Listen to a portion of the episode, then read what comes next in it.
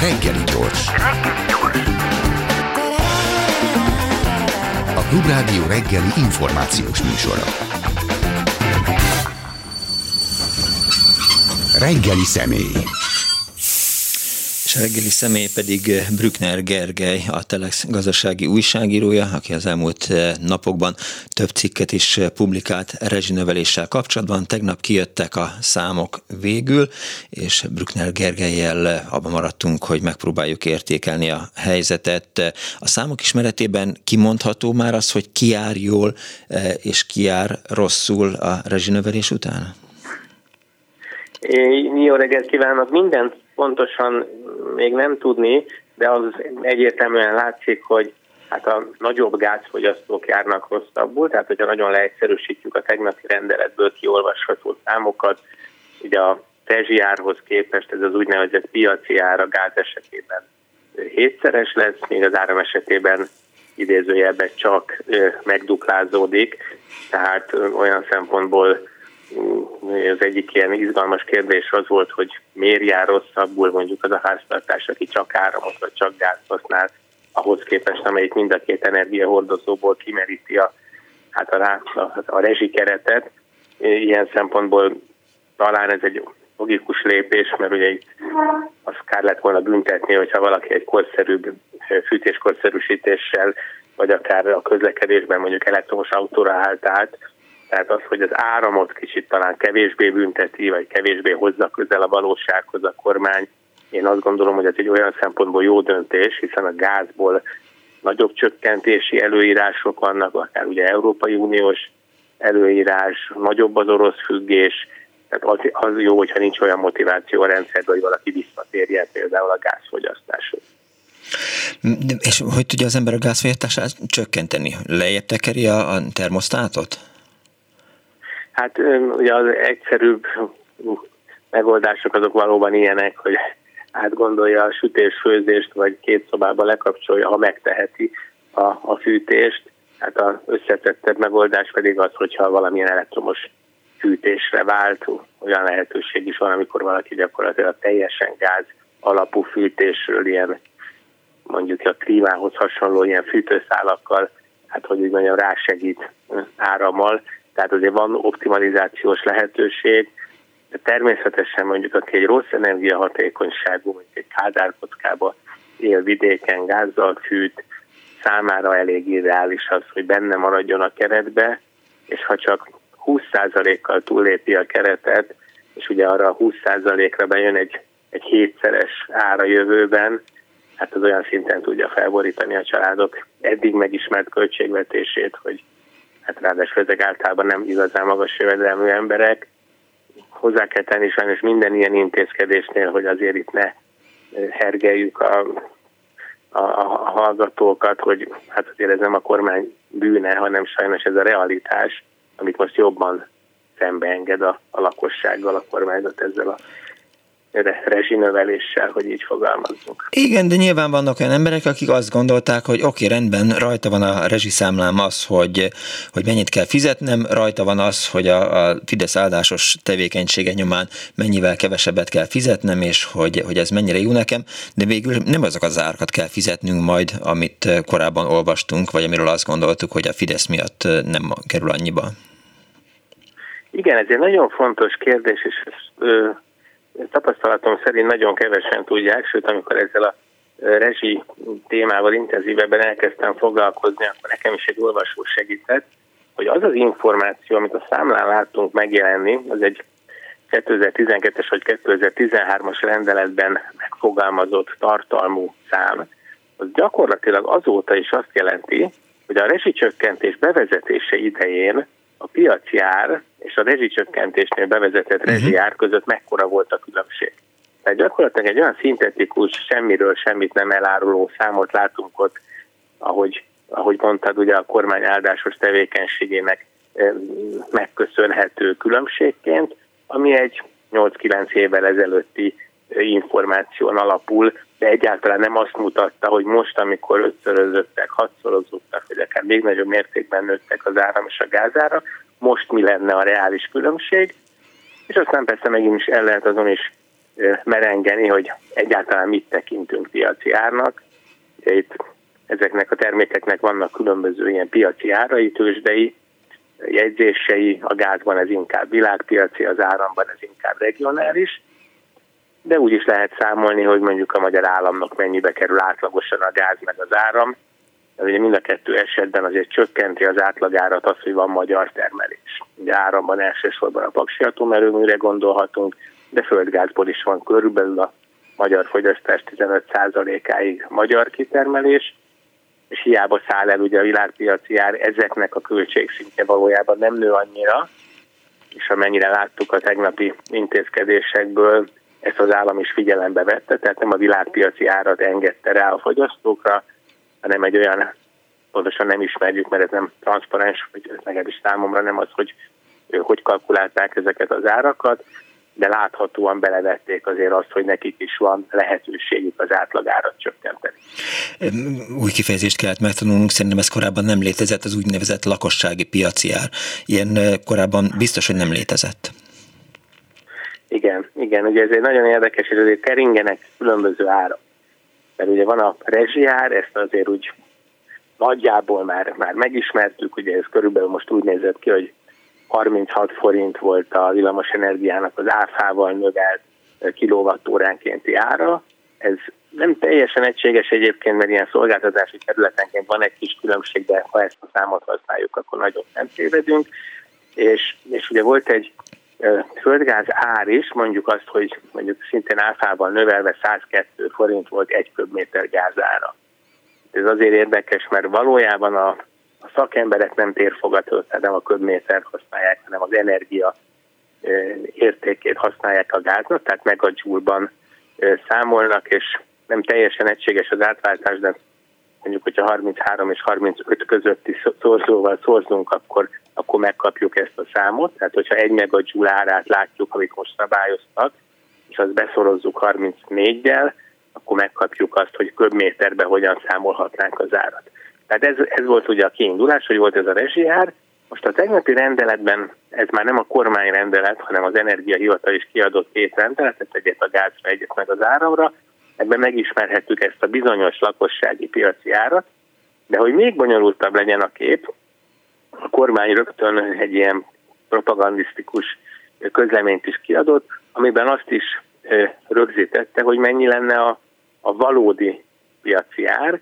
Tehát ugye azt próbálta ezzel sugalni, hogy még abban az árban, amit mi lakossági piaci árnak neveztünk, abban is van egy szubvenció, tehát ha jól emlékszem, mondjuk 1020 forint lenne a 700 és 800 forint közötti ár helyett a, ez a bizonyos reális piaci ár, és az áramnál meg sokkal nagyobb a különbség, ott 70 forint lett ugye a lakossági piaci árnak nevezett új kilovattóránkénti ár, és ezzel szemben egy majdnem négyszeres árra mondta azt, hogy valójában ez lenne a piaci. Persze a Magyar Nemzetben is nagy cikk jelent meg arról, hogy a, a kormány megvédi a, a családok rezsicsökkentését. Nyilván ez egy ilyen kommunikációs trükk, és nyilván vannak azok, akik ezt elhiszik, de azok, akik majd azzal szembesülnek, hogy, hogy mennyit kell fizetniük, azok majd azt mondják, hogy hát aha, nem. Mikor érkezik az első ilyen magas számla? Ugye augusztus 1-től érvényes ez a rendelet, tehát hogyha mondjuk egy augusztusi havi fogyasztási időszakról augusztus 1-től 31-ig megérkezik a számla, hát ebben nem vagyok egészen biztos, de mondjuk az biztos, hogy szeptember közepe előtt nem, de legyen az, hogy szeptember közepe, lehet, hogy van, akinél késleltetett, ugye többféleképpen lehet számlát fizetni, van, aki valamilyen módon a valós fogyasztását diktálja, tehát a mérőállomást leolvassa és bediktálja, és van egy ilyen általány terű számlafizetési lehetőség, valamelyik olvasó kijavított, hogy ezt nem pontosan általánynak kell hívni, de én már ezt a kifejezést szoktam meg, tehát ez arról szól, hogy megnézik, hogy az előző évben mennyit fogyasztott az adott fogyasztó, mondjuk áramból, elosztják ezt 12-vel, minden hónapban a tavalyi fogyasztás 1-12-ért kiszámlázzák, mm. Aztán amikor az év végén látható, hogy valójában mennyi volt a tényleges fogyasztás, akkor van egy ilyen végszámla, ha esetleg kevesebb volt, akkor akkor még vissza is kap az ember pénzt, ha meg több volt, mint a 12-szer egy 12 ugye az előző évi fogyasztásnak, akkor még rá kell fizetni egy nagyobb összeget. Én itt felidéztem az egyik cikkembe, hogy mi például a, a lezárások idején nagyon Igen. sokat voltunk vidéken, tehát nekem volt ott egy olyan évem, amikor a budapesti áramszámlánál jelentősen visszakaptam, mert több hónapon keresztül egyáltalán nem használtunk áramot, és amikor majd a következő megjön, mivel most sokkal többet voltunk már Budapesten itt a családdal, akkor meg vélhetően majd túlfogyasztásom lesz, mert ugye akkor a bázis lement alacsony szintre, és hát akkor nem lesz elég annak az 1.12, de amit, amit kifizettem a havi számlákba. Tehát ugye ez is egy számlafizetési metódus, de az biztos, hogy hát szeptember környékén elkezdődnek a nagyobb számláknak a menedzselése, vagy hát befizetési kötelezettsége. A fogyasztók dönthetnek arról, hogy általányosra kérik át magukat? Tehát eldönthetik? Ebben nem vagyok túlságosan biztos, de én úgy tudom, hogy igen, tehát amit nem, tehát az, hogy ez így is marad, az ugye egy kérdés, mert most azért sokkal nagyobb tétje van.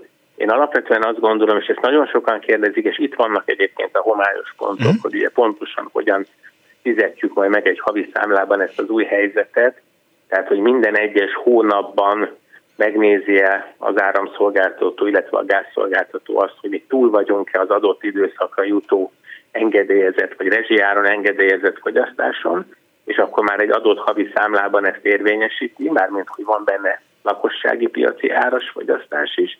Én ezt tartom valószínűleg, de ugye hát lehet az is, hogy különböző fogalmakat hallottam erről, tehát van egy úgynevezett jelleggörbe, ez a furcsa kifejezés, ez azt jelenti, hogy nem azt nézi a, mondjuk az áramszolgáltató meg a gázszolgáltató, hogy januárban, illetve júniusban is az 1.12-ét fogyaszthatnám el a gáznak, hanem rendelkezik az MVM Next, ugye ő a szolgáltató, ez egy állami cég, egy olyan jelleggörbével, hogy mi az a reális fogyasztás, amiből januárra, nyilván például aki fűt, annak januárra, februárra nagyobb hányada jut az éves fogyasztásnak, mint az 1.12, de nyáron viszont kevesebb. Tehát rá lehet simítani egy átlagos, egy átlagos eloszlást egy átlagos fogyasztásra. Azt, ez, ez különböző elszámolásokban számíthat, de erről egyáltalán nem rendelkezik a rendelet, tehát most nem akarok olyan, olyan hiú reményeket kelteni, hogy, hogy, hogy valami nagyon racionális, nagyon logikus rend lesz ebbe, itt leginkább majd az MVM Next-nek és az Energiahivatalnak a pontos szabályait érdemes megvárni. Tehát a rendelet az leginkább azt szabályozza, hogy egy napi elszámolásban minden nap az éves fogyasztás egy, az éves átlagos fogyasztásnak az egy 365-ét fogyaszthatjuk el. Kicsit megtévesztő, mert ugye amikor ezt a napi fogyasztást látjuk, akkor ez olyan lehet, mint hogyha, mint hogyha minden nap meg kéne felelni annak, hogy nem lehet kilépni ebből a fogyasztási keretből. De valójában ez a napi fogyasztás, ez arra vonatkozik, hogy a számlázási időszakok, ha például az egy havi, azokba a napok számát azt is érvényesítse a, a szabályozó. Tehát, hogyha februárban csak 28 nap van, januárban meg 31 nap, akkor az adott hónapokban ne ugyanazt ö, engedélyezze fogyasztásnak, tehát ne egy 12 és egy 12 jusson arra a két hónapra, hanem az egyikre 28 365-öt, másikra meg 31 365-öt. Én így értelmeztem a, a rendeletet, de természetesen lehet, hogy ebben aztán ö, majd még lesz pótlólagos információ. Azon gondolkodtam, eh, mert eh, hát ezzel a helyzettel mindenki kénytelen szembenézni. Nálunk is otthon eh, szóba került, hogy, hogy ingatjánk rá fog erre menni, meg hogy hogyan lehet átalakítani, hogy vannak egyáltalán olyan háztartások, olyan családok, akik, akik megúszszák, akik nem fognak sokkal többet fizetni. Tehát, hogy, hogy milyen alacsony fogyasztással kell gázra és villanyra gondolniuk, hogy vannak egyáltalán olyanok, akik, akik megúszszák a, a magas rezsit? Én azt gondolom, hogy viszonylag sokan vannak, de, de meglepő módszerekkel. Tehát ugye az egyik meglepetés az a távfűtés, tehát ugye azért a legnagyobb energiatétel az mindig a fűtés. Igen. Tehát aki távszolgáltató, távfőszolgáltatótól kapja a távfűtést, ő megúszhatja. Lehet, hogy aztán ebben is lesz változás, de a jelen jogszabályok nem térnek ki a Nyilván a távfűtés rezsijárát is el lehet majd engedni, vagy lehet szabályozni, de ez a mostani szabály ez, nem szabályozta. És hát vannak, vannak akik valóban mondjuk a ügyesen optimalizálni tudnak a két energiahordozó között, és mind a kettőben benne maradnak. Kicsit cinikus, amit mondok, de a gazdagok is megúszhatják, legalábbis azok, akik mondjuk szeretnek télen fűtés helyett mondjuk egy hónapra melegebb éghajlatra költözni, vagy az éves ö, ö, életvitelüket két mérőhely között is meg tudják osztani, fél évig Pesten vannak, fél évig Balatonon, akkor számukra valószínűleg egyik vételezési helyen sem jön ki egy hónapra az átlagos fogyasztásnál nagyobb fogyasztás. Természetesen nyilván van, aki nagyon professzionális környezetvédelmi megfontolásból passzív házakat, vagy nagyon alacsony energiafogyasztású lakásokat fejlesztett, ők is most visszaigazolva érezhetik a befektetésüket. A legnehezebb helyzetben sajnos pont azok vannak, nyilván vannak, akinek óriási a fogyasztás, csak azt feltételezzük, hogyha a Rózsadomban egy hatalmas medencés házban óriási a fogyasztás, akkor egyrészt tudnak takarékoskodni, van honnan, másrészt van vérhetően olyan jövedelmük is, amivel akár egy magas rezsiszámlát is ki tudnak fizetni. A legnehezebb azoknak a helyzete, akik egy rossz energiahatékonyságú, akár egy ezek a kádárkockák, ugye ezek a vidéki, hát egy egyedülálló gázfűtéssel működő házak, vagy egy vidéki rossz energiahatékonyságú társasház. Ugye azért mondom, hogy ők vannak a legrosszabb helyzetben, itt nyilván nem a, a vidékiség számít, hanem egyrészt az, hogyha a környezetben nincsen fűtés, egy nagyobb társasházban, panelben ugye az segíthet, hogy a szomszéd is fűt, tehát nem egyedül kell kifűtenem a lakást, és általában ugye azért hangsúlyoztam ezt a rossz energiahatékonyságú ház és alacsony jövedelem, mert ahol, ahol nagy beruházás lenne mondjuk egy milliós fűtéskorszerűsítés, ott hát sajnos sokkal inkább tűnik valószínűnek az, hogy ha nagyon megterhelő a rezsiszámla, akkor előtérbe kerülnek a rosszabb megoldás. Fűtés, nedves fával, hulladékkal. Reméljük, hogy ez nem lesz, nem lesz tömeges, mert ennek biztos, hogy nem a kívánt környezetvédelmi hatása lenne, de hát sajnos ez én nem voltam híva a rezsicsökkentésnek, most utólag se szeretném máshogyan láttatni, mert, mert azt gondolom, hogy az nem jó, hogyha egy környezetvédelmi szempontból szennyező foszilis fogyasztást nem mérsékelünk az árral, mert azért az ár az egy nagy takarékosságra, hatékonyságra ösztönző elem, de ezt tartottam a legpozitívabb részének, hogyha kifizethető az áram és kifizethető a gáz, akkor ezt a legszennyezőbb, ezt a gyűjtögető, égető életben maradás, kényszerfűtés, ezeket azért talán jó esetben egy kicsit vissza tudta szorítani. Azon gondolkoztam, mert elméletileg ugye van nagycsaládos kedvezmény, és hát én mondjuk a, a két nagykorú lányommal ugyan egyetemisták, de hogy velünk élnek, meg az anyósommal élek egy légtérben, de hát sajnos ránk ez semmilyen szinten nem fog vonatkozni. Igen, nagyon sok, nagyon, én azt szoktam mondani, hogy a torzítás torzítást szül. Tehát ugye a rezsicsökkentés önmagában egy egy torzítás, hanem a valósággal találkozunk, hanem a kormány szociális, vagy hát segítő szándékkal ugye távol tartott bennünket a reális piaci ártól, és amikor ebből a torzításból megpróbál kifelé jönni, akkor sajnos nem tudja más, hogy ezt megoldani, mint óhatatlanul újabb torzítást visz bele a rendszerbe. Tehát az, hogyha egy vételezési helyen egy ember lakik, vagy 15 ember lakik, nem igazságos, vagy nem tűnik igazságosnak, hogy ők ugyanarra a fogyasztásra jogosultak kedvezményes áron. És az, hogy 15-en laknak, nem a te példádat mondom, de egy uh-huh. kicsit kibővítve azt, tehát hogy nincs benne három vagy négy gyermekes család, de együtt él több generáció, vagy akár együtt él megint inkább vidéki példák jutnak eszembe, akár romanat családoknál el tudom képzelni, hogy van egy egy, egy ingatlan, egy vételezési hely, de valójában több család lakik együtt, vagy több generáció, és hát nyilván az ember azt érzi, hogy ha 15 használják ugyanazt a kontingenst, az, az, az nagyobb támogatásra lenne jogosult, mint hogyha, mint hogyha egy valaki. De hát azt is értem, hogy mindenképpen kell valahogyan kezelni, mert hogyha meg egy főre vetítenénk le a vételezési helyeket, akkor ugye a energiatakarékosabb helyekről az emberek átjelentkeznének a a másik ingatlanba, biztos, hogy ott is lenne egy furcsa, ugye ebből a torz ösztönzésből fakadó, hát olyan láncreakció, ami visszaélésszerű lehetne, de hát mm, sajnos mindenképpen maradtak benne olyan igazságtalanságok a rendszerbe.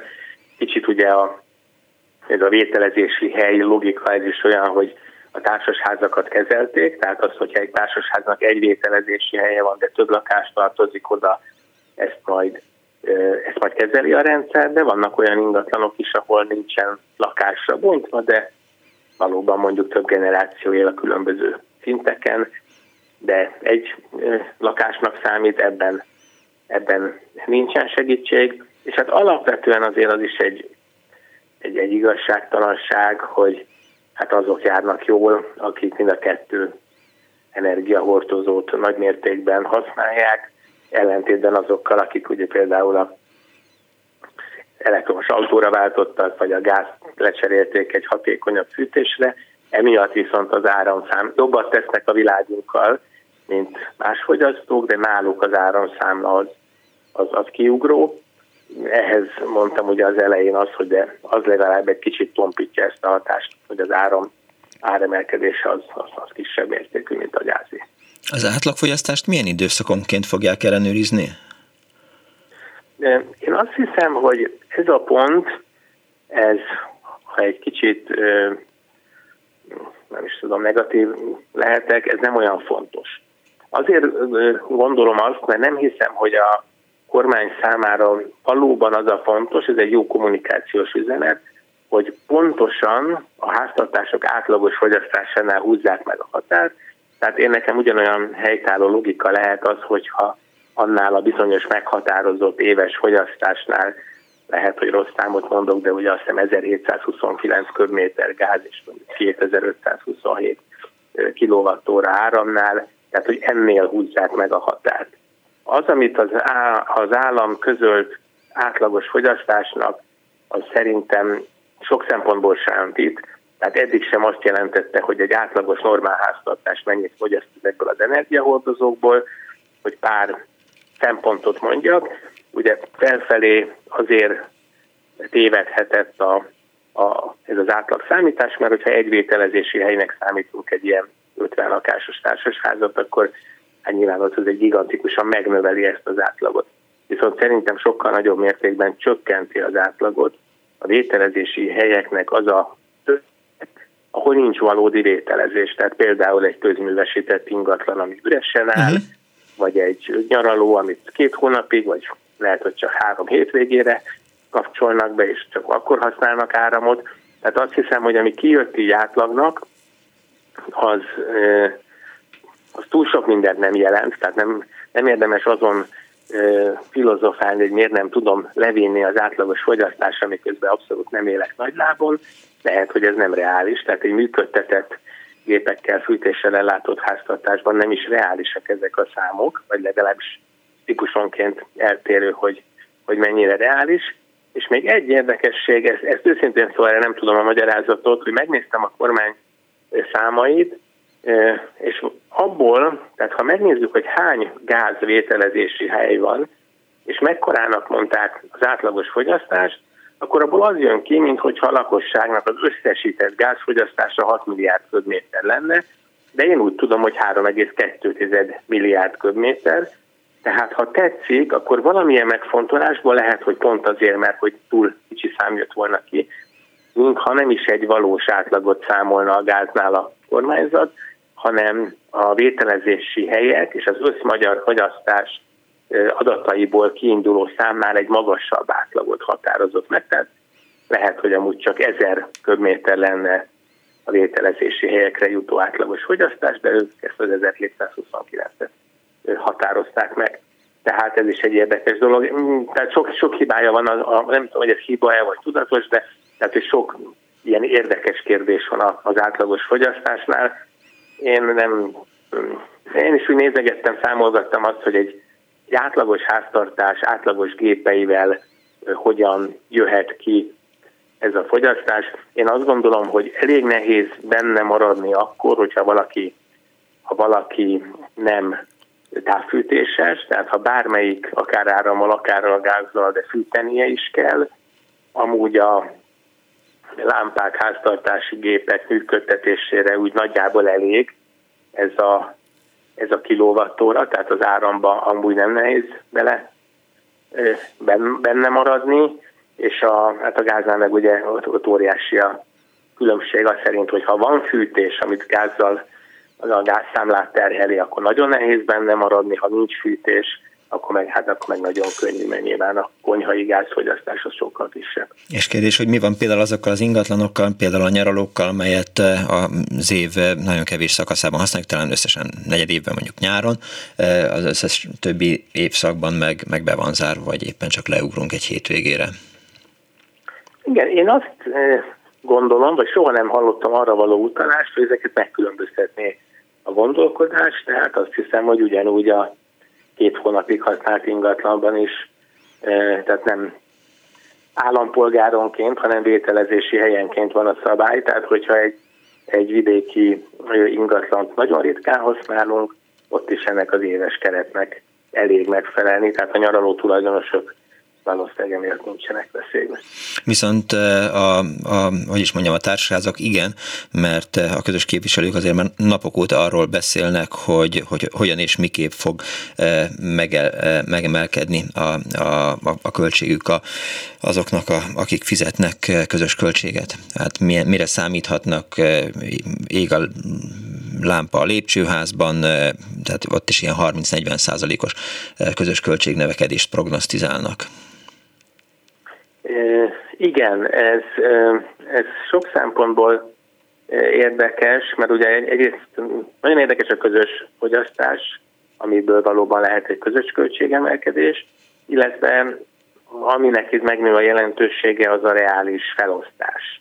Ebben nem vagyok túlságosan tájékozott, és a rendelet az kifejezetten energiát szabályoz, tehát olyanokat nem szabályoz, hogy azt még szabályozza, hogy lakásbérbeadásnál mi a helyes eljárás, de az, hogy mondjuk egy, egy olyan ingatlannál, vagy egy olyan vételezési helynél, amire több lakás kapcsolódik, hogy ott a valós fogyasztás mérése, vagy adott esetben, ha egy mondjuk egy alapterület arányok alapján történő felosztás ugye más eredményhez vezethet, hát itt nyilván annál jobban járnak azok, akik valódi megtakarítást tudnak elérni, hogyha minél inkább azonosítható, hogy mi az ő valós fogyasztása, az, hogyha mondjuk 50 lakás kapcsolódik egy vételezési helyre, és ha bevezetek egy nagyon minőségi energiahatékonysági beruházás, de azzal nekem csak egy ötvened részt jut rám ennek a megtérülésát, akkor nyilván kevesen fognak ilyet bevezetni, tehát itt a felosztás az nagyon hangsúlyossá vált. Néhány hallgatói SMS itt a beszélgetésünk közben. Minden óra be van kötve az elműhöz. Havi leolvasó vagyok, nem értem, hogy miért kell diktálnom, ahelyett, hogy az elmű értesítene arról, hogy mennyi volt a fogyasztásom, írja egy hallgató.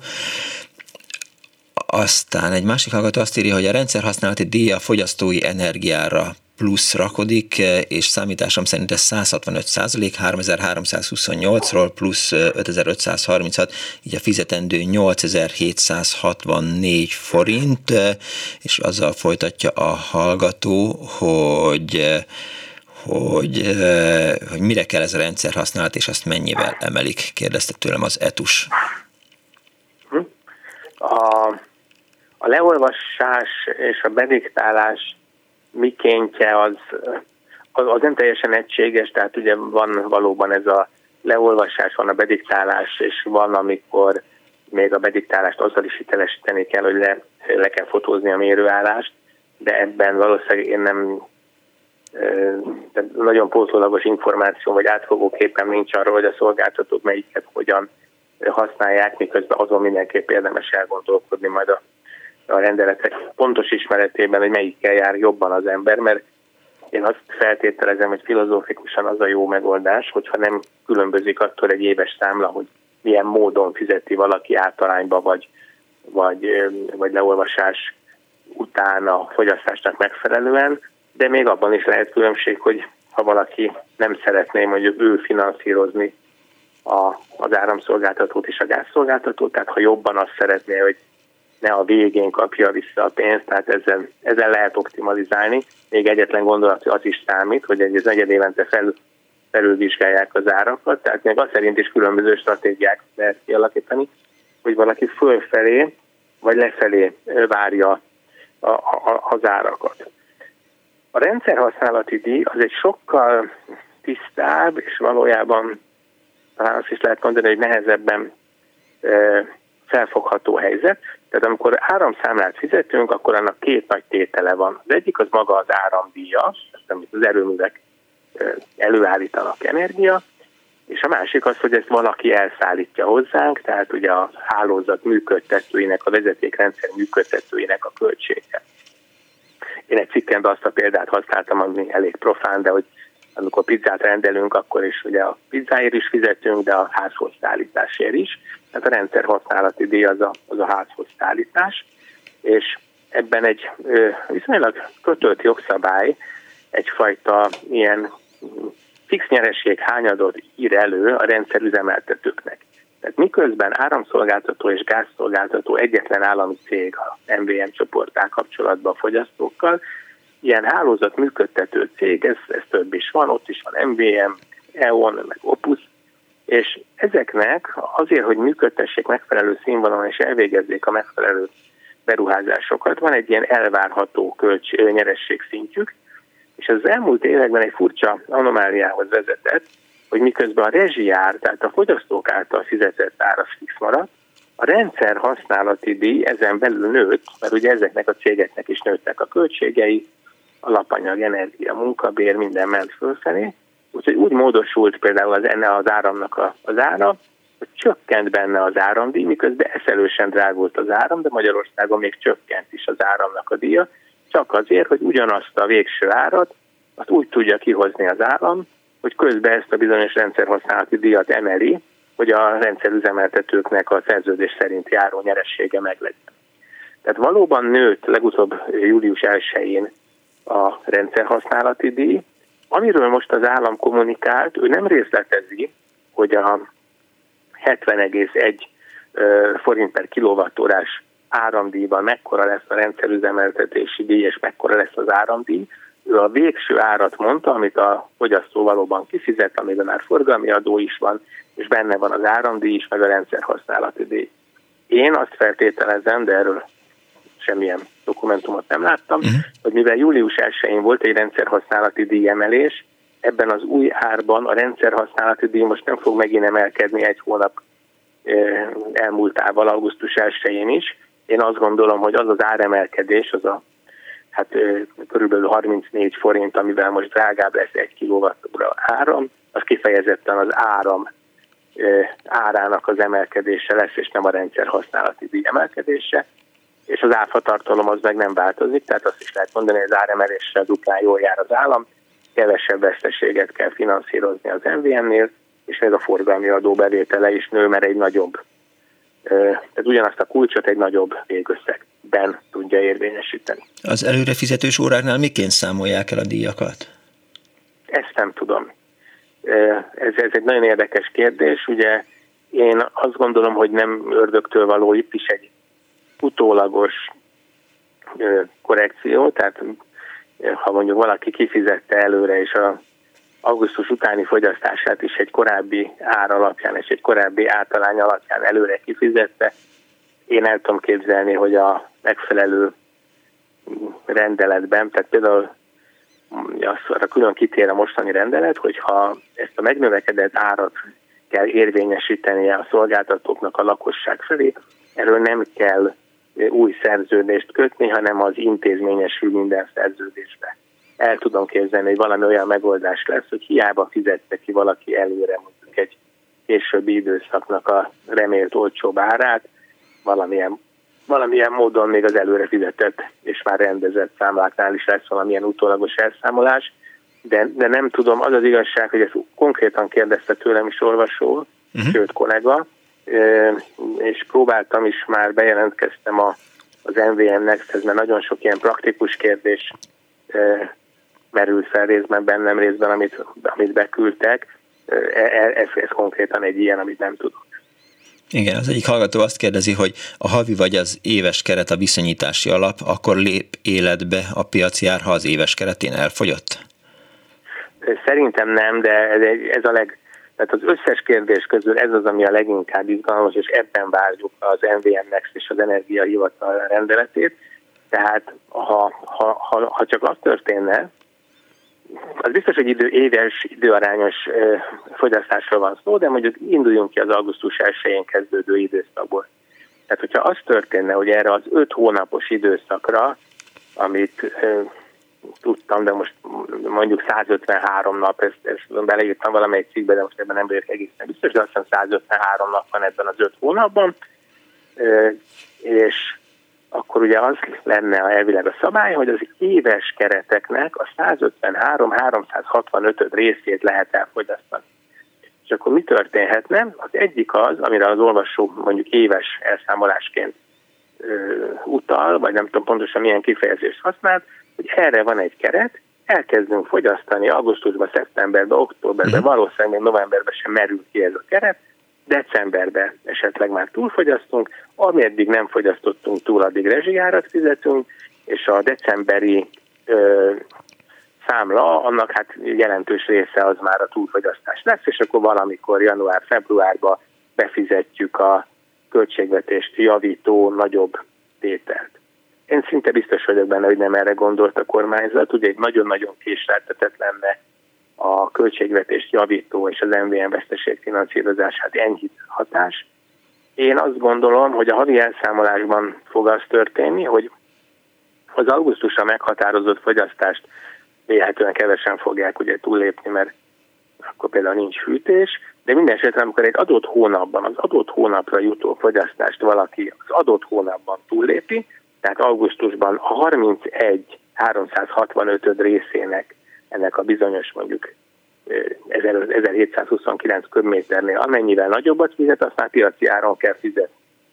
Ami ugye sokkal rosszabb a fogyasztó szempontjából, akkor hamarabb kell nagyobb számlákkal szembesülni, és hát az én reményeim szerint semmiképp sem visz igazságtalanságot a rendszerbe, tehát a végén majd kiderül, hogy valójában ebben az öt hónapban túlfogyasztás volt, vagy belefértünk a rezsikeretbe, és akkor történik egy nettósítás. De ezeknél, amiket most mondok, azért, azért ebben, ebben még nem százszázalékos az, amit... Tehát nekem ez tűnne logikusnak, uh-huh. én ezt e, vélem felfedezni, hogy, hogy ez, ez lesz a szabályokban, de ezekről még nem egyértelmű a kormányrendelet. Tehát ugye napi elszámolásról beszél egy 365-ös fogyasztásról számlázási időszakonként, de az, hogy én, én úgy gondolom, hogy ha, ha nagyon egyszerűen kell válaszolnom az olvasó kérdésére, akkor havi, de, de remélem úgy, hogy ez nem egy igazságtalan havi, vagyis nem az van, hogyha mondjuk valaki egy adott hónapban túllépi, de a következő hónapban alul fogyaszt, akkor ezzel veszteség éri, ahhoz képest, aki mind a kettőben pont, tehát nem fogyasztott több áramot vagy gázt, mint az, aki egyenletesebben az átlag, havi átlagnak megfelelő mértékben fogyasztott, ha esetleg az lenne, amit most utoljára mondtam, ami igazságtalan lenne, akkor egyértelműen ugye az általánydíjas a kedvező fizetés, mert akkor az kisimítja valós fogyasztáshoz képest a fogyasztásunkat. Azon gondolkodik a hallgató, hogy miért kezdett el a világpiaci ár, gázár tavaly októberben növekedni, amikor még háború sem volt? A gáz az egy rettentő érdekes piac, én egyik engem legjobban érdeklő piacok egyike, és hihetetlen nyomotára volt hosszú éveken át. Tehát tombolt a világgazdaság, ha bármint úgy értem, hogy tombolt, hogy hasították, kifejezetten magas volt az olajár, és valahogyan a gáz az úgy teljesen elfelejtődött. És aztán volt egy olyan, ugye a Covid utáni visszatérésnél, amikor egyrészt újra beindult a gazdaság, voltak ilyen mm, hát szállítási költségemelkedések, drágábbak lettek az LNG tankerek, amelyek ugye valamennyire rugalmasá tudják tenni a piacot, tehát volt valami fajta természetes kereslet kínálati áremelkedés, a kereslet megnőtt, a kínálattal még voltak zavarok. És erre jött rá ez az iszonyatos geopolitikai szörnyűség, tehát ugye egyrészt az, hogy nem pusztán az energiatermelő országok azok mindig ilyen rossz fiúk, tehát ha belegondolunk, hogy hány probléma volt Irak, Szíria, Líbia, Venezuela, Szaudarábia, Oroszország, de hát Oroszország ugye a mi régiónk szempontjából a gáz az egy nagyon kötött infrastruktúrájú termék, az egy különös probléma volt, és akkor nem pusztán az történt, hogy lerohanta Ukrajnát Putyin, ja, az olvasó kérdése az még októberre vonatkozott, tehát eleve volt már egy geopolitikai feszültségnövekedés, amiben az látszott, hogy energiakonfliktus Nyugat-Európa és az Egyesült Államok, illetve Oroszország között, és már ott van egy geopolitikai fenyegetés, hogy csapatösszevonások, háború is lehet, és erre egyszerre eszkalálódott a politikai helyzet, vagyis a háború, és egyszerre ment rá az addig szent tehénnek kezelt, ugye az oroszok alapvető érdeke volt, hogy ők megbízható energiaszállítók legyenek, a mindenféle gázzavar. Nem helyezték üzembe az északi áramlat kettőt, később ugye már az északi áram egynél is csökkent a szállítási mennyiség. A Gazprom mindenféle országnak, Bulgária, Finnország, Lengyelország már nem szállított gáz, ez is egy kockázatot vitt be. Az Unió szankciókat lebegtetett, még ha nem is a földgázról, de már az energia hordozókról is. Az oroszok azt mondták, hogy akkor a földgázárát is rubelbe kérik. Tehát minthogyha tudatosan lépésről lépésre hisztérikus módon az áremelkedés irányába tolta volna el, vagy tolták volna el a felek a gáz világpiaci árát, nem lehet szerintem bármennyire nagy a kereset, bármekkora a geopolitikai kockázat, nem lehet reális az a gázár, ami most van. Hozzáteszem, most már egy kicsit csökkent is, ezért is különösen meglepő volt, hogy a, pont ennyi, tehát a, a gázár ennyire magas lett, mondjuk az, hogy ennyire prompt módon lekövette a világpiaci árat, miközben az energiában, soha, az áramban sokkal mértéktartóbb volt a kormány. Hihetünk abban, hogy, hogy csak addig lesz rezsinövelés, amíg a háború tart, és ha béke van, akkor e, ismét jó lesz nekünk? Hát abban hihetünk, hogy akkor egy kezelhető probléma lesz ez a háztartásoknak, abban mindenképp hihetünk, tehát hogy érdemben csökken az energiahordozók ára. Én azt hiszem, hogy egyszer elengedte a kormányzat ezt a sokáig mantraként emlegetett kérlelhetetlen összlakossági rezsicsökkentést, akkor ide már nem fogunk visszatérni. Én személy szerint amúgy is annak lennék a híve, de nyilván azt mondjuk nem annyira fontos, hogy én mindennek lennék a híve, hogy legfőjebb ugye a rászorulóknak, vagy egy átlagos fogyasztásig családoknak, tehát hogy ilyen támogatások azok borzasztóan szükségesek egy ilyen hektikus időszakban, de az, hogy minden típusú fogyasztást minden mértékben az állam dotáljon, az nagyon komoly problémákhoz vezetett. Hát látjuk, hogy hol tartunk igen, itt az egyik hallgató... fizetési mérlegben, uh-huh. mindenfélében, igen. Kérdezi az egyik hallgató, hogy hol van az ötödáras orosz gázár, mert hogy elméletek ugye még a, a, onnan jön, de szerintem az, ez az ötödáras gázár, ez, ez kamu volt mindig, nem? Ez biztos, hogy kamu volt. Ez, erről most megint egy kicsit az én véleményemet vagyok kénytelen mondani, mert nem teljesen transzparens a nagy orosz gázüzletnek az árazása, de amennyire így a szakmába hallom, ez a TTF nevű amsterdami tőzsdei gázárhoz kötött egy kicsit késleltetett ár. Tehát azt jelenti, hogy nem, hogy ötödárról nincsen szó, de még diszkontroll sincs. Annyiban segíti a magyar kormányt a szerződés, hogy egy kicsit késleltetve jön be mondjuk egy áremelkedés. Mondok egy hülye példát, és ilyen szempontból lehet, hogy volt, volt a történelemben egy, egy pillanat, amikor igaz volt az ötödár, hogyha hét hónap alatt megötszöröződik a gázár, és Magyarország egy két hónappal ezelőtti gázárat fizet ki az aktuális pillanatban, akkor lehet, hogy mondhatja, hogy a piaci árhoz képest éppen ötöd áron kapja a gázt, de azt a gázt már ő is piaci áron fogja kifizetni két hónappal később. A, a számok fiktívek, tehát nem tudom, hogy pontosan két hónapja a késleltetés, de én azt hallottam, hogy van egyfajta ilyen nem teljesen azonnali ár, hanem egyfajta kisimítás, átlagolás, késleltetés valamelyik ezek közül, de lényegében és összességében Magyarország nem fizet a piaci ár alatt az orosz gázért. Én, én, én ezt nagyon határozottan így tudom. Nagyon szépen köszönöm, hogy itt voltál velünk. Brückner Gergely, a Telex gazdasági újságírója, gazdasági szakértője volt a vendégünk. További kellemes nyaralást kívánok, és örülök, hogy rendelkezésünkre álltál. Viszont hallásra, szervusz! Köszönöm szépen, szervusz mindenki!